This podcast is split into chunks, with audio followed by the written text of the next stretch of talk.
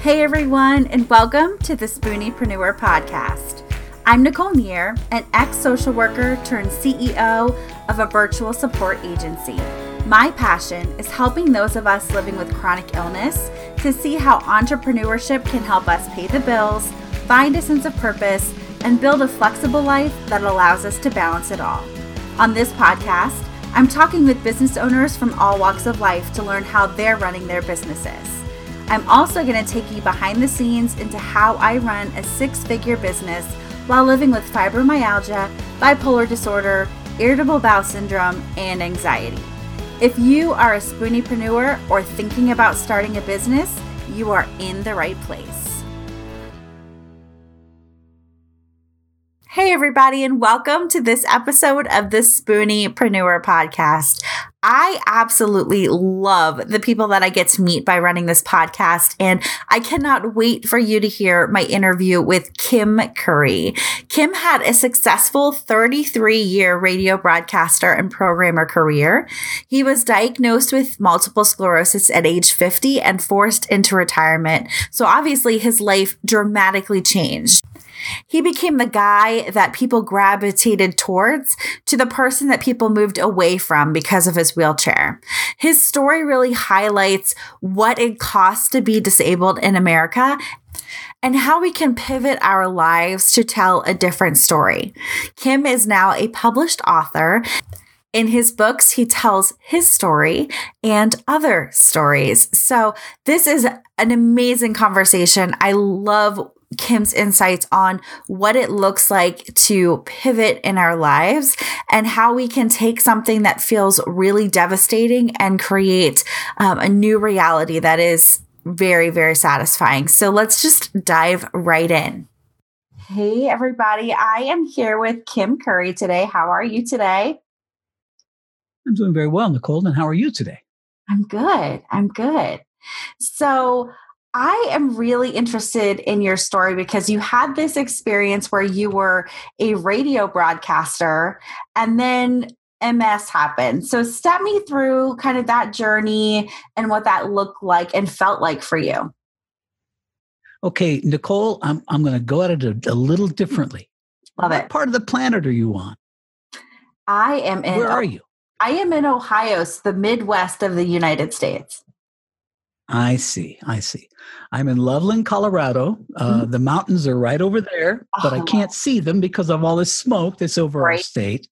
We're having our own fires out here. We've got some really bad fires. It, we had uh, one of our worst ones though. Got 14 inches of snow on it, and and you would think that would have put that fire out, but it didn't. So wow, it's pretty weird. Uh, so well, that's where I am. I just want to know where you were, just so I can get an idea of what's going on here. Well. Michelle, listen, um, I'm, I'm sorry, Nicole. I've got 13 people on my mind here. So, Nicole, um, I was on the radio for 33 years in America. When I was 17, my father got me started. Uh, he was a news guy at my hometown radio station. Mm-hmm. And then I went on the radio and had 33 years of a really fun radio career. Got to work on some of the most influential radio stations in the 70s and then ended up the last nine years of my radio career i got to run one of those radio stations and made it more successful than it had ever been. So i've had a really good time on the radio. But uh, 1999 uh, do you remember the tsunami in 1999 it was the first time we'd ever seen anything like that. Yes. we were all on the tv watching the tsunami because i mean people it the world was getting wiped away in the tsunami. We'd never seen that before. Um, during that particular Christmas holiday, I had had my wife and my kids out to Colorado to visit my mother, and she was mesmerized by what was going on on TV, didn't even know what the word tsunami meant. So during that time, when I was getting ready to leave to go back home to Miami, uh, my mother said, There's something wrong with you. You don't look right. Mm. And I didn't always, I kept telling your mother I'm under incredible stress. I have one of the most important jobs in America on the radio, got a very big radio station. The tsunamis got me upset. That's why I don't look right. And she said, Nope, there's something else. And within the next month, there was something else. I, I couldn't walk straight. Um, started having really bad pains in my shoulders, and I got vision problems. I couldn't see out of my right eye. And through that, um, ended up five months later being diagnosed with multiple sclerosis and then being forced into retirement because of it. Mm-hmm. Um, I was going down really hard and very, very quickly. Mm-hmm. Um, but you know, MS had been lingering in my body my whole life. I just didn't know what it was. Yeah. I had some really crazy things happen to me that uh, that I kind of just thought was just the flu or something. You know, mm-hmm. um, at one time, in fact, it's in my book, uh, my memoir, "Come Get Me, Mother, I'm Through." I tell this story when I was working in Washington D.C. on the radio. I had a feature on my show called Bed Check. And Bed Check, I was on at night. And at 10 o'clock at night, all you had was little kids at every mm-hmm. radio station I'd ever worked at. I always had little kids. But in Washington, D.C., at 10 o'clock at night, the politics took over my bed check. It was no longer a, a show where where kids could call in and make jokes about their friends and their teachers. Suddenly it was political and it mm. got really crazy. But I had some guy call me one night on the radio and he said, My name is Frank DeFramer. I'm over here at the White House and I've got President Reagan sitting here listening to your bed check. And I was like, You're crazy. And I hung up on him. And and uh, so he kept calling back and saying, Hello, it's Frank DeFramer over here at the White House, because I thought it was just a kid joking around or something. Right. Well, one time I got him off the air and I said, Listen, man, seriously, who are you? What are you talking about? So, well, my name is Frank DeFramer. I can't tell you my last name, but my official position at the White House is I frame the portraits. That's my job. I'm Frank DeFramer of the portraits at the White House. And I thought that was really cool. Yeah. So I had a friend at the White House. so time went on, and I had a friend come to town, uh, the mother of a friend that I knew. And the mother knew that I had this connection to the White House, and she was insisting, You've got to get me in the White House. I want to go take a tour.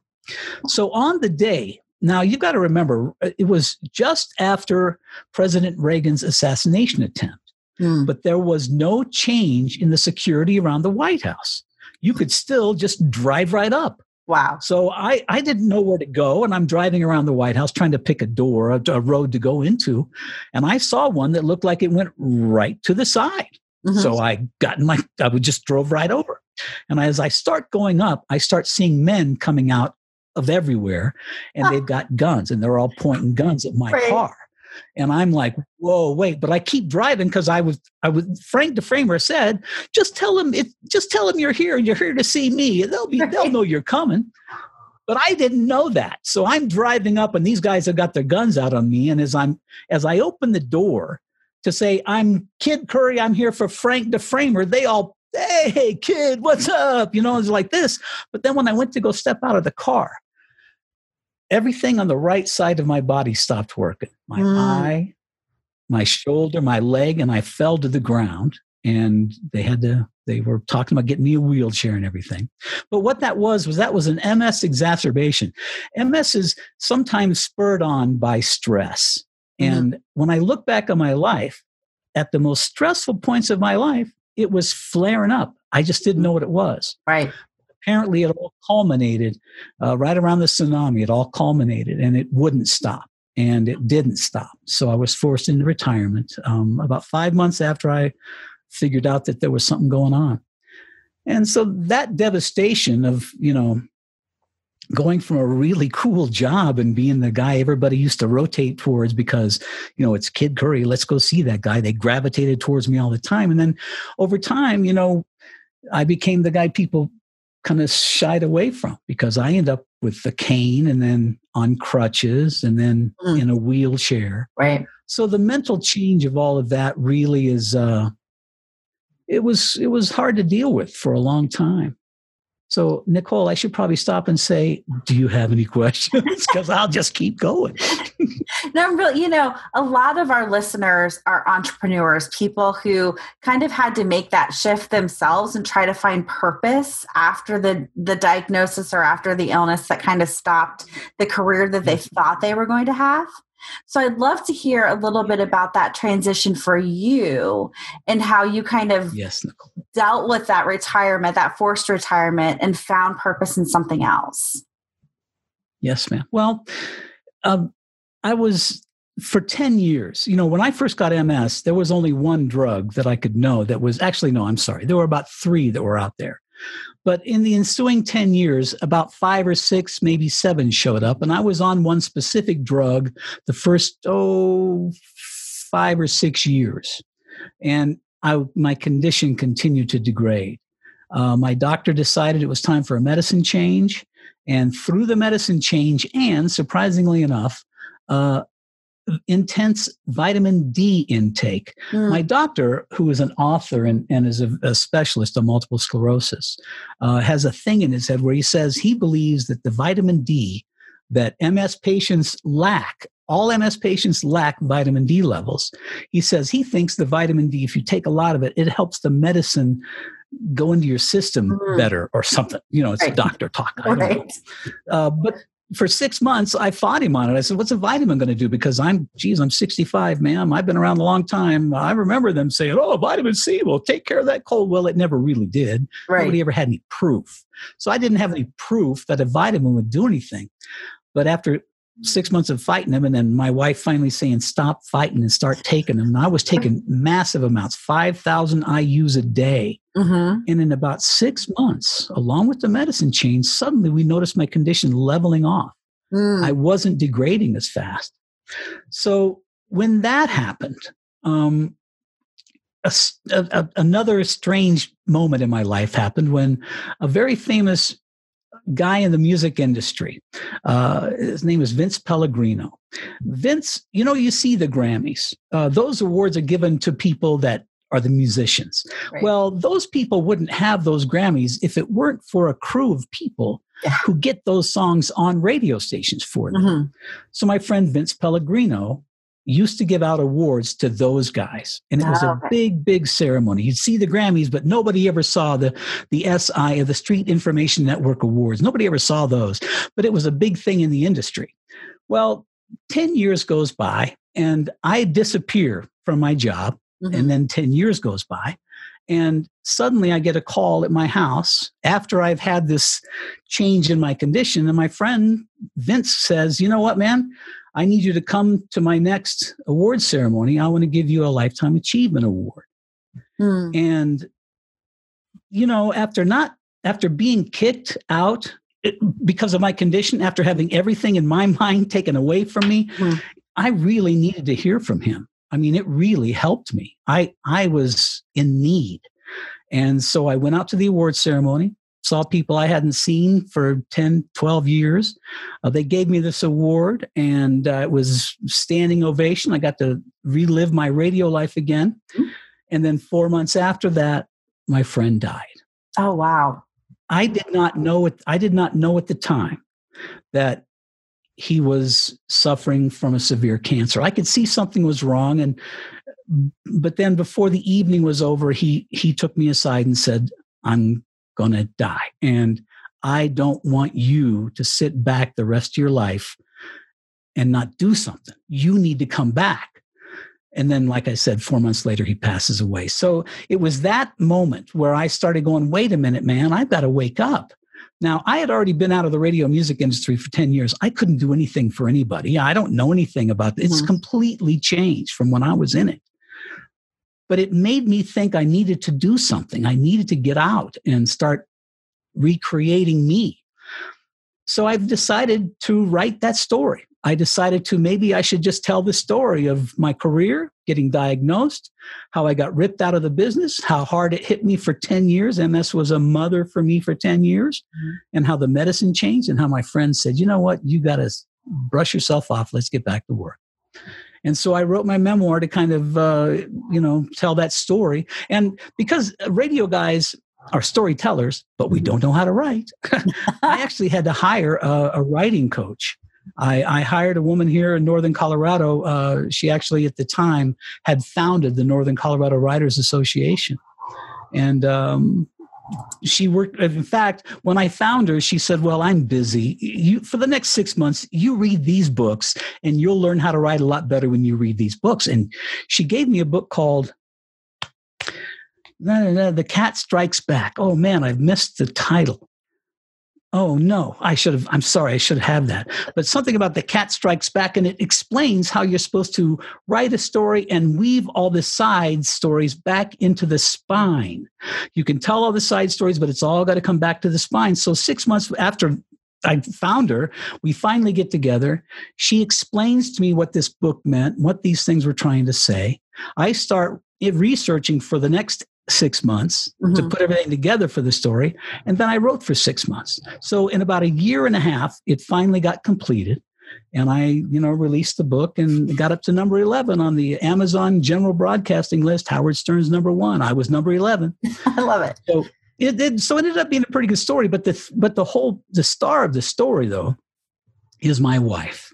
Mm. Because you know, she was my date at the Grammys. She would go to the Grammys with me. And mm-hmm. so she was kind of like there for me as my partner. But then suddenly, within a matter of like a week, she was in charge. Mm. And and that was and i but i had always told her that i wanted her to find something that she could do that she wanted to do for herself and we ended up becoming property investors she ended up becoming a real estate agent setting records in the state of Colorado. Uh, has now become what they what is known as a maps coach. She now uh, coaches people who sell at least 100. She won't. She can't take a client less unless they sell more than 100 houses a a, a year. Mm-hmm. So she takes big time clients and teaches them how to how to sell houses. But during through this time, she has done everything she can to, to, to keep me above water, keep my brain above water. Uh, she spares no expense. It costs to be disabled in America. Mm-hmm. Uh, you know, I, I, I have a wheelchair in my house. It's motorized, but if I want to leave my house, I have to have a vehicle that can either take the wheelchair in or a contraption on the back of the car to put the wheelchair on, or I can buy another wheelchair, a manual wheelchair. So right we bought the manual wheelchair instead of trying to buy another vehicle but this all comes out of your pocket. Yep. Um, and and the process to, to get the driver's license for my hand controls in my car is a is a total funny story. It's in the book. I don't want to bore you now. But no one's really ever prepared for a guy to go to the dmv and say i'm here to test for hand controls. That never happens. Mm-hmm. and it took the whole process took six weeks when I first went there until I finally got certified. Um, so it's it, it's really tough uh, to go from where I was to where I am. But believe me, um, this this whole thing here, uh, this writing, the, being able to tell stories, learning how to tell my memoir, to write my memoir, led me into my second book, which is a, a story that my dad and I kind of played with. You know, he got me started when I was 17 years old he was a news guy, stayed at the radio station. Uh, and then I went off and had my big time radio career. Right. But in, in 1987, President Ronald Reagan rescinded what they called the Fairness Doctrine.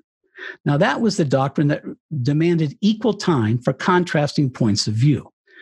To make it simple, mm-hmm. if someone said the president was from Kenya for 15 minutes, any citizen in America had the right to go to that TV or radio station and say, I need 15 minutes now to prove that that was a lie. Mm. It was equal time for contrasting points of view. Well, the corporations, the broadcasting corporations realized that with all the lies that were being told on their facilities, they were having to give all this free time to people right. to debate the facts. They got to Reagan and said it's costing us too much money. And so he rescinded the fairness doctrine. And I believe it's responsible for all the vitriol we have in America today. Mm, yeah. Because when you can when you can spew any kind of conspiracy theory or lie without debate, you have made lies legal. And I believe that has made the vitriol we have in America today. So that's my second book, which has put me right now in the middle of my third book. The protagonist is from my second book. She is going to come in and try to get the fairness doctrine back. So it's um writing has become my new passion. I love doing it. I love putting myself in scenarios where I've got to come up with, I mean, how does a guy like me, an old white guy, an old 65 year old man, how do I come up with a story about a young four four year old girl who has what they call eidetic memory, mm. which is the memory that the great chess masters use to memorize hundreds, if not thousands, of different offensive and defensive moves for the chessboard. This four year old little girl already has that. And I put myself in that scenario to be able to write the story. So it's fun for me, man. What I used to, you know, in radio stations, I bled radio. You can't run the biggest radio station in Miami, Florida without it being your only concern. Um, so now instead of taking that and doing that I just switched it over to doing this. I think about my writing all the time, and it's really fun. So that's what I do. I love it. And so, one of the things I'm really interested in when people come on the show is just the process of showing up, and in your case, writing with you know with all of the things that come with ms with all of the appointments and and all the things you have going on and just the days you don't really feel like writing. So how do you navigate all that? Uh, very good. Thanks for asking. Um, we have a saying in ms land uh, i know i look good. Wait till i stand up. You know we we each each ms patient has their own ms um, my MS, because it's lesions on your brain, it, it affects the part of the body that the lesion is on. So my legs, in particular, my legs are constantly in motion. They they move constantly. I take a lot of medicine to stop them from moving. And another thing that happens with multiple sclerosis is short-term memory. I think I forgot our question. I'm sorry. What did you ask me? We're just talking about the process of writing on days when oh, you just don't feel right. like writing or yeah. So there are days, in fact, you know, these medicines that we MS patients take are very strong. I mean, the reactions I have sometimes after I take the medicine are debilitating and take me 24 hours to get over. And it's funny that I can go months without a reaction and suddenly it'll happen. It's happened like three times in the past six months. and didn't happen a year before that. Mm-hmm. And there are times when I just don't feel like doing anything. But you know, to me, uh, compared to the work that I was doing, I can always get to the computer and type. You know, I may not feel like it. And I can also tell you that there are times when all of that sparks different parts of my thought process. I can be way down and I can think of a part of a story and it kind of picks me up. So it's tough some days, but this is what my this is how I live now. This is I, my wife and I have this thing that we talk about all the time. This is our life. We will deal with it. Mm-hmm. And so I deal with it the best I possibly can. I love that. And so if people want to read your books, yes, ma'am. How can they find you? I have a website. It's krcurry.com. That's K R C U R R Y dot com. Um, and you can find all about the two books there. I also blog. I, I I'm an opinionated kind of guy sometimes, and I tell little stories in my blogs. And you know, I'm always looking for input. I like communicating with the people that that you know. You got to know that there's really something about having your book come out and then it appearing at number 11 on Amazon.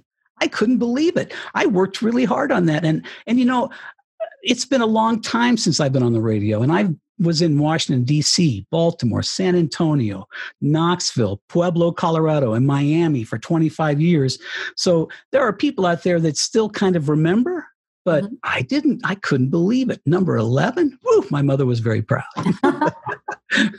so krcurry.com for Come Get Me Mother, I'm Through, and for The Death of Fairness, which tells the story of what happened after Ronald Reagan rescinded the Fairness Doctrine in 1987. It's a story about a little town and what happened to that little town.